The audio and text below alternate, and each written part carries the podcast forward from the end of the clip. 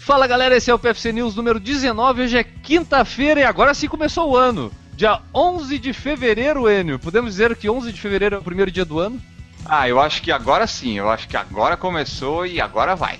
Então tá, então vamos falar é, de relógios. A primeira manchete reservada para esta quinta-feira é: relógios Forerunner seiscentos e trinta, duzentos e trinta e duzentos e trinta e cinco da Garmin chegam às lojas, Enio, e, e estamos interessados? Estamos muito interessados, já que começou o ano de fato. Vamos começar com uma notícia boa para os corredores, aí a gente está interessado, né? Porque são relógios de alto gabarito, muito bons, que todo mundo gostaria de ter.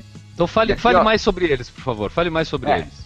Então, o Forerunner duzentos e trinta e o duzentos e trinta e cinco monitoram informações essenciais como distância, ritmo, tempo e frequência cardíaca, além de possuir recursos avançados como V O dois máximo e assistente de recuperação. Com a tecnologia Garmin Elevate, o Forerunner duzentos e trinta e cinco adiciona a medição à frequência cardíaca no pulso, sem precisar de uma cinta peitoral. Olha só que interessante. Aleluia, aleluia, aleluia, aleluia. Finalmente vão me arrancar aquela coisa do peito, pelo amor de Deus, que coisa. Eu já parei de usar há um tempo aquilo, cara, eu não aguento mais ele.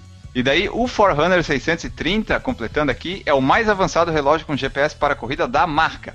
Possui tela sensível ao toque, novas dinâmicas de corrida e medições adicionais de condicionamentos fisiológicos para maior consciência corporal antes, durante e depois de uma corrida, além de monitorar diariamente passos, calorias e o sono. O seiscentos e trinta tem o preço sugerido de dois mil oitocentos e noventa e nove reais, o duzentos e trinta tem valor sugerido de dois mil e noventa e nove reais e o duzentos e trinta e cinco tem preço sugerido de dois mil quinhentos e noventa e nove reais. Tudo lá na Garmin Store ponto com ponto br. Ah, então já, já o porquinho, como é que tá? Já tá abastecendo o porquinho? Ah, eu tô abastecendo aí pra ver se a gente consegue adquirir um aí. Um duzentos e trinta já tava me servindo. Ah, já me servia muito bem, mas essa história de não ter a, a cinta de frequência cardíaca, pelo menos na minha opinião, ajuda bastante. Na tua, Renato?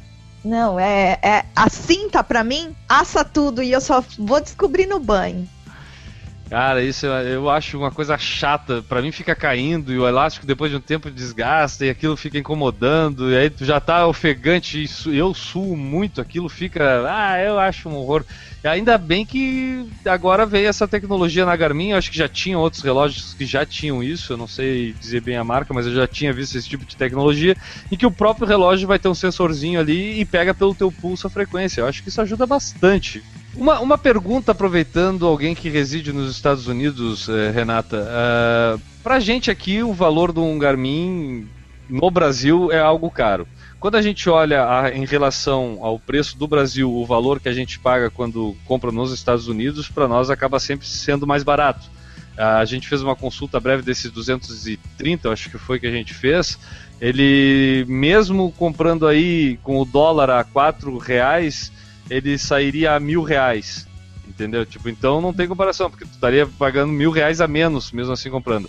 Mas para a pessoa que reside, sabe? Tipo, que não é um estrangeiro olhando, é, é um objeto de fácil acesso ou também é considerado de não tem um valor agregado alto? É, eu acho que tem um valor alto. A dica que eu falo sempre é: não compre o Garmin do lançamento.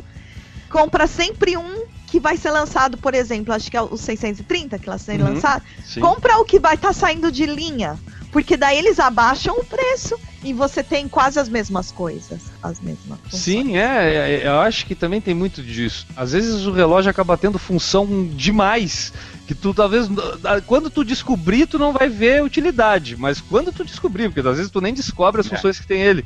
O Enio fez um, vamos dizer, um downgrade. Enio, tu usava um seiscentos e dez e agora eu uso um dez, tirou seis, né? Tipo, é, ele tem realmente bem menos funções, mas é, tecnicamente, assim, pro cara que quer... Tu é um cara louco por dados da corrida que tu faz. Tu viu um prejuízo de fazer essa, essa diferenciação de, de modelos? Não, prejuízo não. A única coisa que me faz falta nele, de fato, é ele não ter como fazer treino intervalado programado, sabe? Eu tenho que fazer tudo manual. Mas fora isso, ele tem tudo que eu preciso. Joga lá na, na Garmin Connect, os dados ficam lá e eu faço manual, não tem problema nenhum. O que eu queria também nele é que na tela aparecessem mais dados, sabe? No seiscentos e dez apareciam quatro telas de dados na mesma tela. Esse aparece só dois. Aí pro meu toque fica complicado. Mas fora isso é perfeito. Chega a te dar um nervoso, né? Assim, tu chega a ficar meio angustiado. Ah, é assim. Porque eu gosto de ver a tela com o tempo, com a quilometragem total, com o ritmo médio geral e com o ritmo médio da volta. E daí no dez não cabe tudo isso. Tu tem esse tipo de toque também, Renato? Então, na verdade, eu tava fazendo intervalado, só que eu não sabia como colocar. E aí o Enio falou assim pra mim, você me deixa nervosa, porque no Garmin parece que não, não...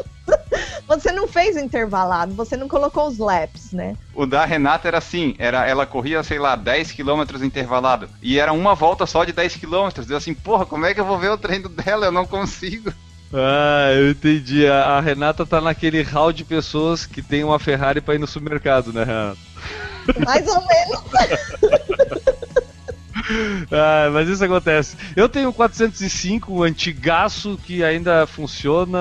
É...